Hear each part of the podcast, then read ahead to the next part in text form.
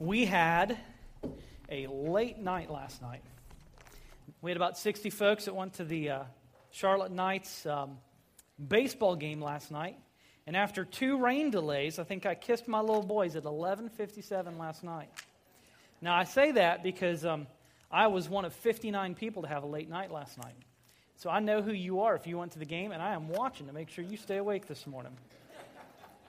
We had a great time. Beyond having a good time at the game, it was just a wonderful time to have with brothers and sisters in Christ. We had the chance to move around. I had the whole section to ourselves, and when the rain came, we were covered up. So that was quite all right. We enjoyed that. This morning, we're going to be looking at the book of Jonah. And this morning's kind of a challenging lesson because you guys have all heard that story before, right? Isn't the temptation to kind of switch your brain off when you've heard it before? I love it with my kids. We have the opportunity to do our nightly Bible story. And I still remember the chagrin when I don't know what the story was. But they kind of said, "Dad, we've heard that one before. Can we move on to another one?" Well, the truth is, if you follow Christ long enough, you will have heard all of them before. And the story of Jonah is an interesting story because at its core, the story of Jonah is a story about God's love. So when you hear that, aren't you supposed to go, "Aw, don't we love God's love. God's love is a great topic. Man, don't you want to talk about God's love?" Problem is, religious people don't like to talk about God's love.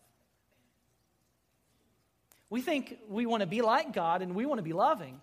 But oh, friends, we limit who we give our love to. And God does not. And that's where part of the offense of the message of the story of Jonah comes in, is that God loves people that Jonah just doesn't really want to love. And he struggles with that because he knows that God is a God of grace. And so this morning, as we look at the book of Jonah, it's very interesting because we're doing a series on our favorite Bible stories, and we have jumped all the way from the book of Genesis to Jonah. David didn't make the cut, Moses didn't make the cut, and it's really strange because we have laid out chronologically the 14 favorite Bible stories of Northside Baptist Church. And I find it interesting that on the weekend in which we celebrate our nation's independence, we read the story of a prophet who loved his country more than he loved his God. And there's a very tacit warning against a nationalism that is not God-centered. A nationalism that has more love for nation than it has love for God. So we're looking at one of the prophets today, and this morning, it's a prophet with not a lot of prophecy. One of the reasons Jonah is so well loved is it's a story. It's narrative. It's very easy to get into it. There are not a lot of "thus saith the Lord's." There's no lightning bolts from heaven. Instead, you've got 4 short chapters that tell the story of a prophet. When you hear the word prophet, you tend to think, when you think of a prophet in the Old Testament, that this is a man that is the apex of spirituality. This is the man you want to have your son's apprentice under. This is the man you want to invite over for dinner. He's the man you want to influence your family. You want to be associated with him. And the problem is that when we get to the story of Jonah, he's not the spiritual apex. And that's kind of the point of the story, is that here this man called of God was a better Israelite than he was a follower of Yahweh. And so we'll start this morning by looking at the very beginning of the book of Jonah, chapter 1, verses 1 through 3. And we see that Jonah is called by God. And while the words are still on God's lips, Jonah responds. Isn't that great? When God talks, you listen. And Jonah provides a great example of hearing very clearly what God has said. Verse 1, "The word of the Lord came to Joseph, the son of Amittai, saying, 'Arise, go to Nineveh, the great city, and cry against it, for their wickedness has come up before me.'" That's his charge. That's what God has said. Verse 3, "But Jonah rose up to flee to Tarshish from the presence of the Lord. So he went down to Joppa, found a ship which was going to Tarshish, paid the fare, and went down into it to go with them to Tarshish from the presence of the Lord. Oh, he heard God clearly, friends. And he chose to do the exact opposite. He was called to go to Nineveh, the capital of the Assyrian Empire. You may not have heard, you may not be able to find Nineveh on your globe at home. You may not be able to find Nineveh on your Google Maps. But I guarantee you that you've heard of Nineveh. Has anyone ever heard of Mosul, Iraq? Very close. We have troops in that area now. And so he's called to go to this capital city, what would be modern-day Iraq. It was the capital of the Assyrian Empire. And instead of going to Nineveh, he goes to Tarshish. Now, Bible commentators are not quite certain where Tarshish is. They know where Nineveh is. And their best guess is that Tarshish was somewhere in Spain. So God says, go this way into the desert. What's Jonah do? He goes to the complete end of the known world in his day and age. Now, I don't know what exactly he was trying to do. Get out of cell phone range? I had a friend that if he wanted to get out of a conversation, he would go out on his back deck because somehow the transition from his kitchen to his deck destroyed his cell phone reception. And so if you called in the middle of a football game, he'd be like, hey, I'm having trouble. Can you do that with God? How far do you have to go to get out of God's cell phone range? I think he's got like infinity whenever minutes, and it's a global plan, so don't do it. And the point here is this, that we have to recognize that running from God's calling never works. Running from God's calling never works. And when I talk about God's calling, we have got to reclaim an understanding that all of God's people are called. It's not just 1 to 3%, the people who make up church staffs and are pastors and missionaries. All of God's people are called to do something in his kingdom. The only difference is where you draw your paycheck. You may not draw a paycheck from a church. We're not talking about your employment. We're talking about your calling. And just like Jonah, you may never be called to go to a foreign country, but you're called to impact your family. You're called to impact your neighborhood. You're called to impact your church, your city. Every Christian has a calling. As a matter of fact, one of my favorite sermons growing up, the pastor that I grew up with, he called it the 3 S's of the Christian life. What is every Christian called to? He's called to be saved, he's called to be sanctified, to live right, and he's called to serve. Saved, sanctified, serving. Friends, that's your calling. And you cannot run from it. Because the truth is this. When you run from your job, you're running from God himself. It's right there. Did you see what Jonah said he was doing? God called him and said to do this. And then look at verse 3. Twice you see this phrase. Jonah rose up to flee to Tarshish. Why? From the presence of the Lord. So he paid his fare. He went down into the ship to go with them to Tarshish. Why? To flee from the presence of the Lord. Here's the thing that's terrible. If you are indeed a Christian and you are not living out your calling, it's a terrible existence. God's presence will be all over you. He will convict you of things that you try to justify. He will trouble your sleep. You know, the Bible says he gives to his beloved even in his sleep. God doesn't sleep. He doesn't slumber. And even while we're sleeping, he makes our bodies to work. I have never once wondered if I'm going to continue breathing while I sleep at night. God has made my autonomic nervous system to do that regularly. I don't have to pray at night. Heart, please keep beating. It does it. It happens. And in the same sense, God has just made things to work in the Christian life. And when we are running from God, it's a terrible place to be. And so Jonah is running from his calling. And at least here, he's explicit that he's running from God himself. The problem is that many times when we think about people who are running from God, we think that they're pagans. Remember the story of the prodigal son? We think that it's the younger son who runs from God. It's also the older son that ran away in his self-righteousness. So you don't have to be a pagan to run away. Jonah is who? He is a prophet of the Most High God, and he is running away. He is a believer. He is a prophet. And the truth is that where you draw your paycheck doesn't change your sin nature. You can be a prophet of God, and you can disobey. Jonah is an example of that.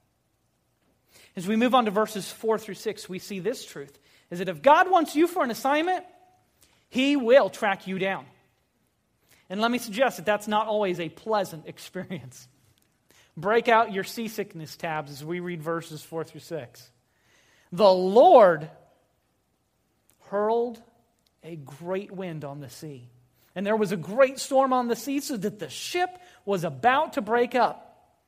Then the sailors became afraid, and every man cried to his God, and they threw the cargo which was in the ship into the sea to lighten it for them. But Jonah had gone below into the hold of the ship, laid down, and had fallen sound asleep. So the captain approached him and said, "How is it that you are sleeping? Get up, call on your God. Perhaps your God will be concerned about us so that we will not perish." We'll continue on in verses 7-10. I think it's kind of odd how Jonah responds to this situation he finds himself in. Each man said to his mate, "Come, let us draw straws, let us cast lots, so we may learn on whose account this calamity has struck us." So they cast lots, and the lot fell on Jonah. Big surprise. Then they said to him, "Tell us now, on whose account has this calamity struck us? What is your occupation? Where do you come from? What is your country? From what people are you?" And he said to them, "I am a Hebrew, and I fear the Lord God of heaven, who made the sea and the dry land." Then the men became extremely frightened, and they said to him, "How could you do this?" For the men knew that he was fleeing from the presence of the Lord, because he had told them. He wasn't hiding the fact that he was running from God. And when we talk about the oddity of how Jonah response. When the storm hits, what do the sailors do?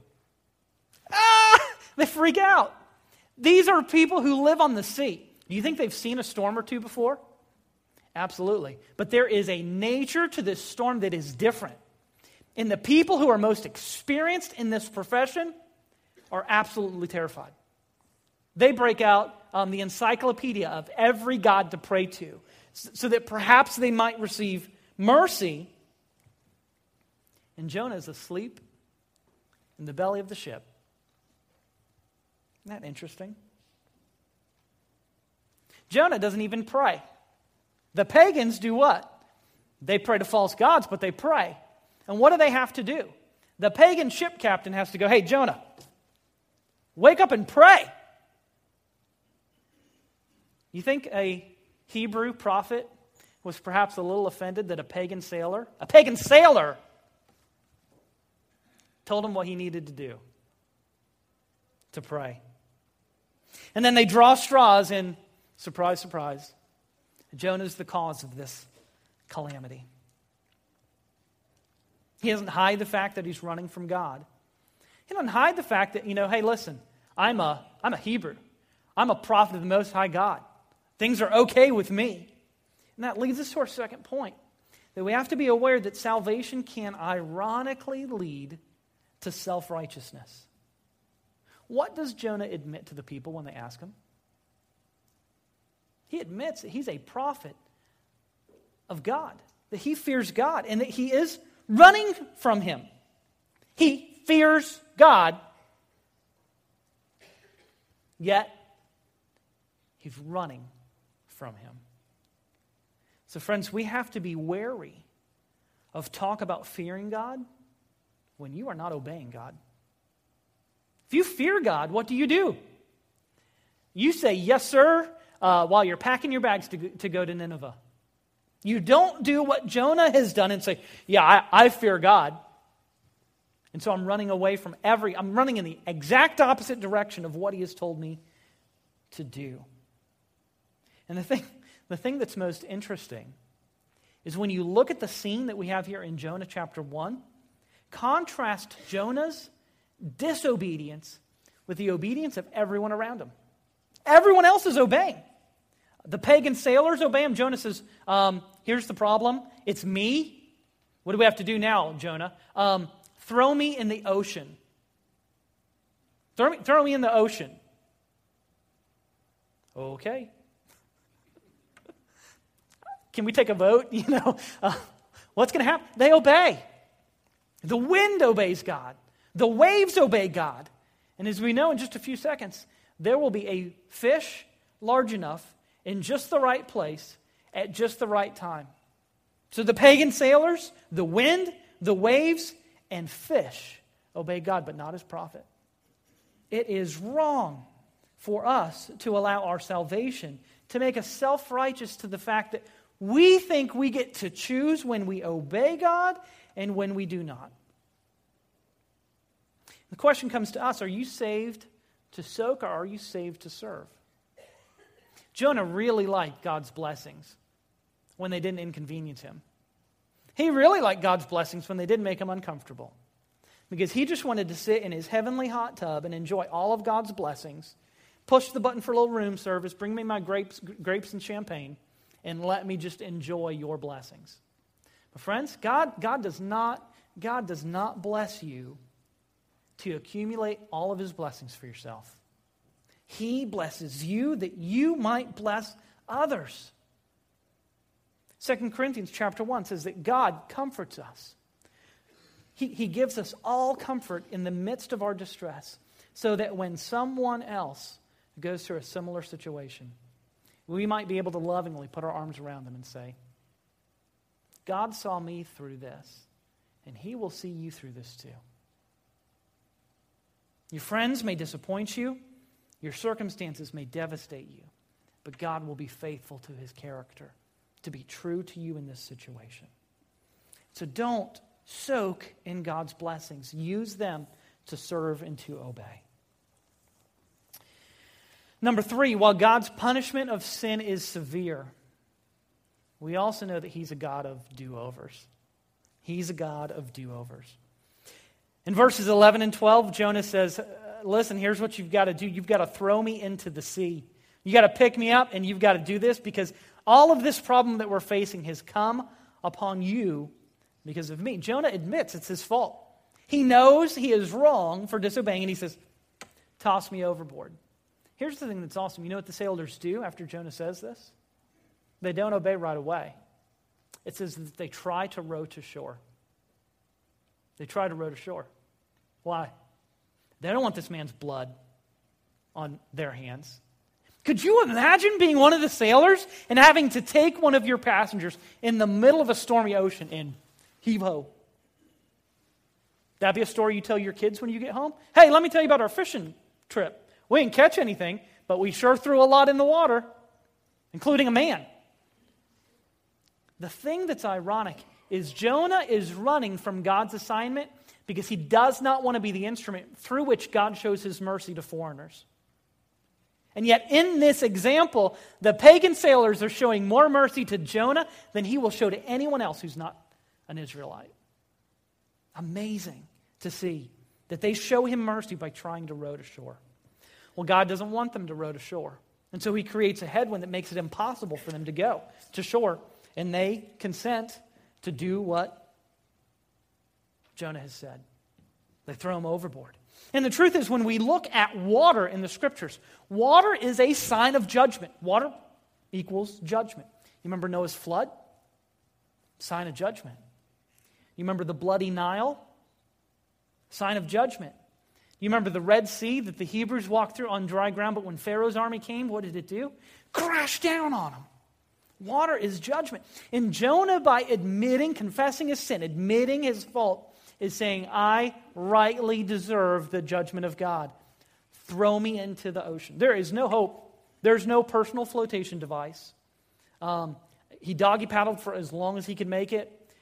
But when he said, throw me into the ocean, he was saying goodbye.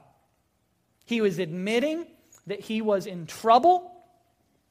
And the problem is that this is not what a prophet's portfolio should look like. He should preach God's judgment, not experience it. And yet, because of his rebellion, he has forsaken the opportunity to preach it, and now the full cup of God's wrath is poured out upon him. He is experiencing judgment by being cast into the sea. And the truth is that even in the midst of God's judgment, it is laced with grace. Now, Jonah didn't know that when he got tossed overboard, did he? He thought this was sayonara. See you later. But it says that God had appointed a fish. And this is where we see God working on Jonah's heart to bring him back to a place where a do-over, a second chance was possible. And the truth is that God will use you in spite of you. He will use you in spite of you. Jonah has to end up in the belly of a fish before he prays on his own. You remember, he was asked to pray on the boat. It just wasn't his idea. And finally, things get bad enough in the belly of the fish, he prays. And I was wondering about this with my kids this week. What would it be like? I mean, you sink down in the ocean. You heard the prayer from Jonah chapter 2. It's dark. He sank down to the roots of the mountains. And you change one form of watery darkness for a semi-watery stomach of a fish. Was it dry? Did he know he was in the belly of a fish? Was he kind of in the process of being slowly digested? What did the gastric juices do to Jonah? I don't know. I have never been in the belly of a fish. And I hope to never be in the belly of a fish. I'm glad to profess my ignorance and just say, I don't know what's happening. But despite Jonah's disobedience, what does God do when he prays? He hears. He hears Jonah's prayer, and he delivers him. So amidst the digestive juices of a fish's belly, there's grace. You can never get so far that God's grace can't reach you. You remember the verse in Psalm 139, if I ascend to the heavens, you are there. If I go to the depths of the sea, Jonah's territory, you are there too. I find it interesting that Jonah in his prayer says, deliver me and I will offer future sacrifices to you. But in chapter 1, verse 16, what do the men do right after they throw Jonah off the ship? It says, then the men feared the Lord greatly, and they offered a sacrifice to the Lord, and they made vows. Jonah from the belly of a whale says, Lord, deliver me, and I will go, and I will make a sacrifice to you. Someday, in the future, I will do this. And the pagan sailors up on the boat, when the sea calms down, they're already worshiping God. Isn't that amazing? Because here's the truth. This little mission trip that Jonah's on is already paying dividends. The men on this boat know who Yahweh is without a single word of testimony coming from the prophet's mouth. God uses Jonah's disobedience to bring him glory. It's already paying dividends despite Jonah's disobedience. And quite honestly, when it comes up time for Jonah's performance evaluation, he is a non-profitable prophet. I'm sorry, Mr. Jonah, I don't see a future for you with this company. He needs to be fired. But when you get to chapter 3, verses 1 through 4, we see something very interesting. Now the word of the Lord came to Jonah the second time, saying, arise, go to Nineveh, the great city, and proclaim to it the proclamation which I am going to tell you. Almost word for word, the same command. So Jonah arose and went to Nineveh according to the word of the Lord. Now Nineveh was an exceedingly great city, a 3 days' walk. Then Jonah began to go through the city, 1 day's walk, and he cried out and said, yet 40 days and Nineveh will be overthrown. Second time around, Jonah obeys. Go to Nineveh? Yes, sir. Got my map out. Packed my... Well, I don't have a bag anywhere. It was on the ship. But I'm ready to go. I'm mobile and ready to obey. And we're told that Nineveh is a great city. Now, the truth of the matter is we're told that the greater administrative region that made up Nineveh, it was the capital city, was more than 60 miles in circumference. 60 miles in circumference. Now, I'm still learning my Rock Hill geography. I don't know what the loop is around Charlotte, but you're talking a big city. You're talking a lot of people. And it appears that Jonah, in seeking to be obedient to the Lord, marched directly to the center of the city, preached a one-sentence sermon, and turned around and left. Now, some of you might like a one-sentence sermon. Here's the question. Had Jonah obeyed God at this point? When God said, go preach, go call against it, you think that God said, hey, I'm about to destroy this city, so in the greatest economy of words possible, can you warn them? See if you can do it in 10 words or less. See if you can Twitter my judgment in 140 characters and comprehensively communicate the wrath of God against all of these people. Jonah did the least amount possible to say, I obeyed. So while he obeyed, I don't know that his attitude is any better. But yet again, was Jonah's attitude right the first time? Not on the boat, it wasn't. And God used him in spite of himself, didn't he? Well, wait till you see what happens now. Verses 5 through 10 of Jonah chapter 3. Jonah finishes his one-sentence sermon. Verse 5, then the people of Nineveh believed in God. How did they do that? Jonah didn't even mention Yahweh's name in his one-sentence sermon. He said, hey, just letting y'all know, 40 days and y'all are gone. Toast. See you later. Doesn't mention that you need to repent.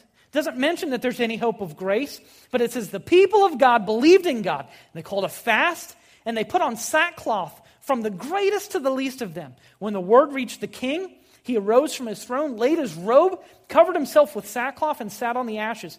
And he issued a proclamation and said, in Nineveh, by the decree of the king and his nobles, do not let man, beast, herd, or flock taste a thing. Do not let them eat or drink water. But both man and beast must be covered with sackcloth, and let men call on God earnestly, that each may turn from his wicked ways and from the violence which is in his hands. Who knows, God may turn and relent and withdraw his burning anger so that we will not perish. When God saw their deeds, that they turned from their wicked way, then God relented concerning the calamity which he had declared he would bring upon them, and he did not do it. Friends, this is better than Billy Graham. Billy Graham hadn't saved an entire city. He saved many individuals within an entire city, but Jonah goes and preaches an angry sermon, turns around and marches away, and God does an amazing thing. He brings about a nationalistic revival. And did you see the fast that the king ordered? This wasn't just an adult fast. This was a kid fast. It wasn't just an adult and a kid fast. It was a donkey fast. It was a cow fast. It was a sheep fast. Not just can you not eat, but anything that you own is prohibited from food or water that we might seek God's face. What in the world has a cow done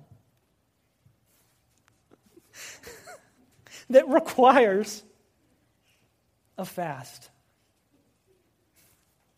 I don't know. And this would be a great place for the story to end.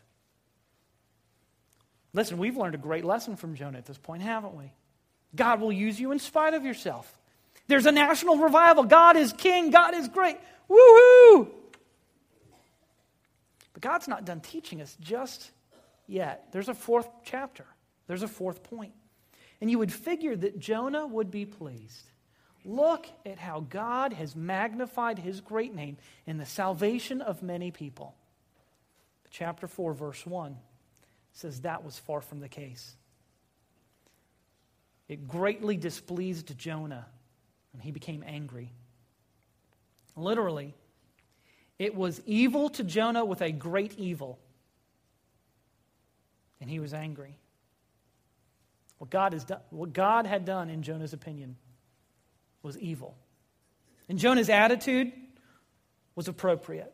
And this leads us to our fourth and final point, that sometimes the greatest wickedness around is not the pagans across the sea, but it's the hardness of our own hearts. Sometimes the greatest wickedness is not them out there, but our hearts in here. And we see something really amazing that I think is a significant warning to God's faithful throughout the ages. You see, Jonah's confession is orthodox. He believes the right things, but his expression is pagan. His expression is pagan. Look at verse 2 of chapter 4. He prayed to the Lord and said, please, Lord, was not this what I said while I was still in my own country? Therefore, in order to forestall this, I fled to Tarshish. For I knew that you are a gracious and compassionate God, slow to anger and abundant in loving kindness, and one who relents concerning calamity. What's he saying? God, you're incredible. You love people I can't even find the ability to love. And you're willing to forgive a nation that commits atrocities against other nations. And that's why I didn't want to come, because I knew who you were, and I didn't want to be associated in the least with offering mercy and forgiveness to a nation that we're at war with. Remember, Jesus said when you have someone over for dinner, remember who he said to have over for dinner? Don't just have people that will turn around and invite you back. See, that's what the pagans do. And see, Jonah was unwilling to offer forgiveness, mercy, grace, or the favor of the Lord to anyone who was not identified as an ethnic Hebrew. His expression of how God loved people was pagan. But boy, did he have his theology straight. God is gracious. God is kind. And so Jonah went out of the city to sit, wait, and hope for the promised destruction. He thought he was going to see a fireworks show like you had never seen. And he was ready for it. But God meets him out there, and they happen to have a long talk in chapter 4. God's going to try to straighten out his wayward prophet. Not only had Jonah run from God's presence, he'd run from God's love. He said, I know you're a God of love. I don't want anything to do with it if it extends to giving it to someone else. He says, I know that your judgment is laced with grace, and that's why I don't want anything to do with this project. I don't know if you've ever seen the television show, I think it's called Hoarders. I think that's the name. You kind of get what it's about from the title. It's people that just like junk. I mean, it's everywhere. You can't walk through their house. There might be a pathway through their house because they have junk. I think it was filmed in Kentucky. Just from personal experience, I think it was filmed in Kentucky. Jonah was doing the exact same thing with God's grace. He said, as long as it is for me and mine, fine. As long as it's for me and for mine, fine. When you start giving it to others, that's a problem. Jonah himself, in this story, had been the recipient of grace. He was in the belly of a fish. He was in the bottom of the ocean, and God sent a fish. And God gave him grace in the sea. But now on the land, Jonah has just reproached the God that he serves and told him he is evil for how he has given his grace, his love, and his mercy to others. God would have been just and righteous to strike Jonah dead at that moment. And yet he doesn't. He comes and he has a conversation with him. And so like the unjust steward, he sure appreciated forgiveness for himself, but is completely unwilling to give it to someone else. And so God, in spite of striking him dead for his second insubordination, gave him a grace. While Jonah's waiting in the desert to watch Nineveh fall, God causes a plant to grow over him that gives him some shade. Now, it's supernatural. It grows in a day. I don't think we got any farmers here that, I don't care how big your cucumbers or zucchinis are, you're not gonna be able to grow it that big that quick. And so the thing that's amazing is at this point, we actually see that Jonah has compassion on something. Because God gives Jonah the bush, the plant, whatever it is. And Jonah loves it. He goes, man, this is great. I got some shade. It's hot out here. This is good. And then God sends a scorching wind and dries it all up. And guess what? Jonah gets angry again. This guy's got anger issues. He causes the plant to wither up. And Jonah gets angry. And the point that God is making is that Jonah finally has showed compassion, but it's for a plant, not for people. And I think especially for us as Americans, if you go overseas, people don't have anything. Ed and David and I had a chance to go to India. And I come back and I look at all the things that my kids have. And I realize that kids in India have one, maybe two toys, and one of them's a stick. We have so much stuff. We've got people that they get dissatisfied when their car turns 50,000 miles. And they're ready for the 2014. It's 2013 right now. Is it possible that we love our stuff more than we love God. It certainly was for Jonah. He sure loved that plant. But darn it about all those people. Jonathan Swift, the American poet, says this: "We are God's chosen few. All others will be damned. There is no place in heaven for you. We can't have heaven crammed."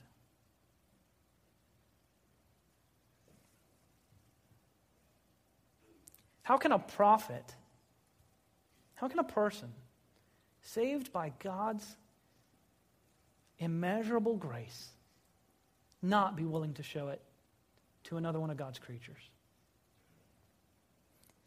The truth is, if a prophet can despise people like this, despite the theology that they possess, is there any chance that this can be true of people who have less developed theology? Is it possible for Christians to be so hateful?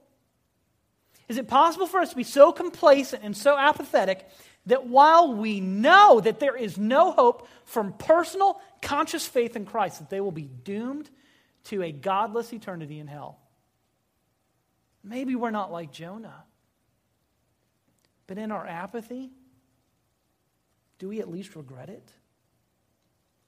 Do you allow things, your comfort, your possessions, to outweigh your concern for people? The truth is that God is more committed to reaching this world than his people have ever been.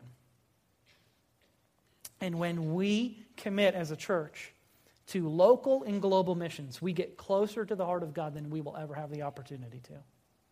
God has said he will redeem a people from every tribe and tongue and people and nation. And the question for us is whether we want to be a church that joins him in that mission. Because that is what he has said he is about. Last week we talked about Abraham, and he promised Abraham that through him he would bless all nations through him. And now through Jonah, he's doing that by reaching the Assyrians. And Jonah says, I don't know that this is what I signed up for. Let me read the fine print of my contract. And the thing that's amazing is that after this episode, the nation of Assyria experienced its most prosperous 150 years of existence after they repented. God poured his grace on them. He blessed them. And it's great for us to see that in this story, God does bring his enemies to himself, but he also aims to change our hearts too. God brings his enemies to himself, but he aims to change our hearts. The people of Assyria were changed by God's love. Now, his love and his forbearance don't last forever. We know that Assyria as a nation was judged by God. But we see God's love in a variety of ways here. We see that God is a God who's willing to forgive and give a second chance. He did that to the nation of Assyria. He did that to Jonah. God was willing to warn. He sent a prophet. He sent someone to say, you got a limited time to get this right. Nineveh. 40 days. And they listened. There's something else here that I think sometimes we miss, is that Jonah is like Jesus. Jonah's like Jesus, God's perfect prophet.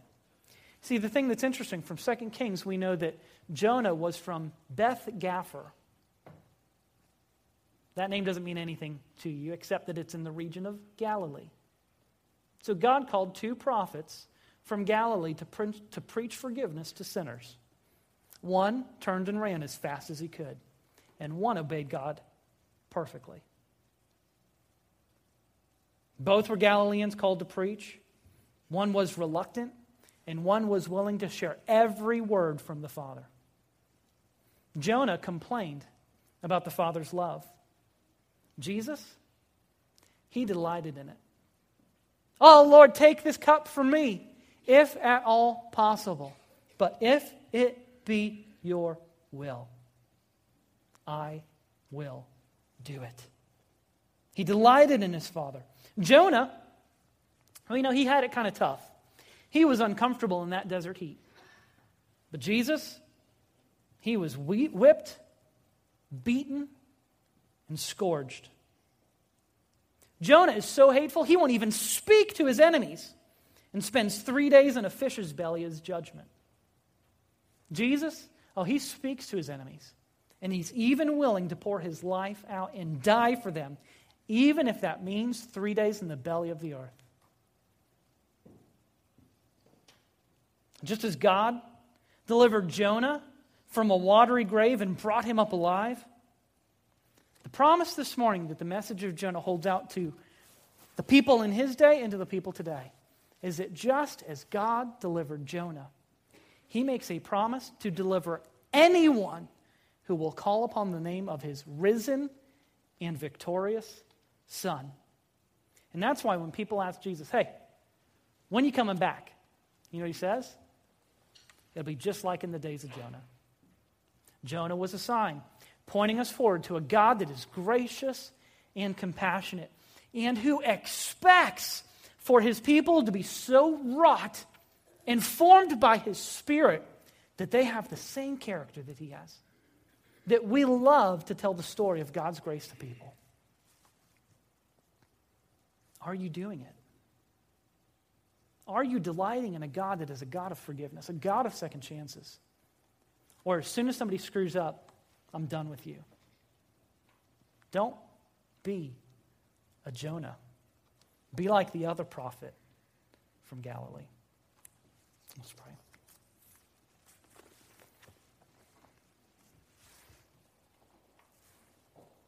Oh God, I pray that by the light of your word and the illumination of your Spirit, you turn your divine searchlight into the cracks and crevices of our hearts. We think that a message of love is so easy for us to stomach. And God, we don't love like you at all. Our love is so dim, I don't even know that it bears comparison. You love without exception. Lord, sometimes even when we get angry at a spouse or a child, we withhold love as a manipulative tool. God, you don't withhold love. And so, Lord, I don't know what this application is for every person here who can hear my voice. I don't know if this is a family message for them about exhibiting God's love in their family. I'm certain for many of us it's a message about evangelism. And are we telling the greatest good news there could be? Are we joining ourselves actively to propagating your gospel among all peoples? Are we building the kind of church that can be just a little bit like heaven, where people from every tribe and tongue and people and nation are welcome? Lord, I pray that as your Spirit takes the truths of your word and applies them to our hearts, that you will convict, that you will guide, that you will lead. Whether that is people who need to trust in Christ, perhaps for the very first time, to claim that promise that whoever calls upon the name of the Lord will be saved. To be a part of building this church, to be an outpost of your kingdom, doing the kinds of things that we know we should do in light of this story. Or whether it's just the need for us to repent of our hard-heartedness. I pray that in these next few moments that people would step out of the aisle, come down front, and pray to you. Allow this church to wrap its loving arms and encourage whatever step of Christian growth we need. We pray these things in Jesus' name.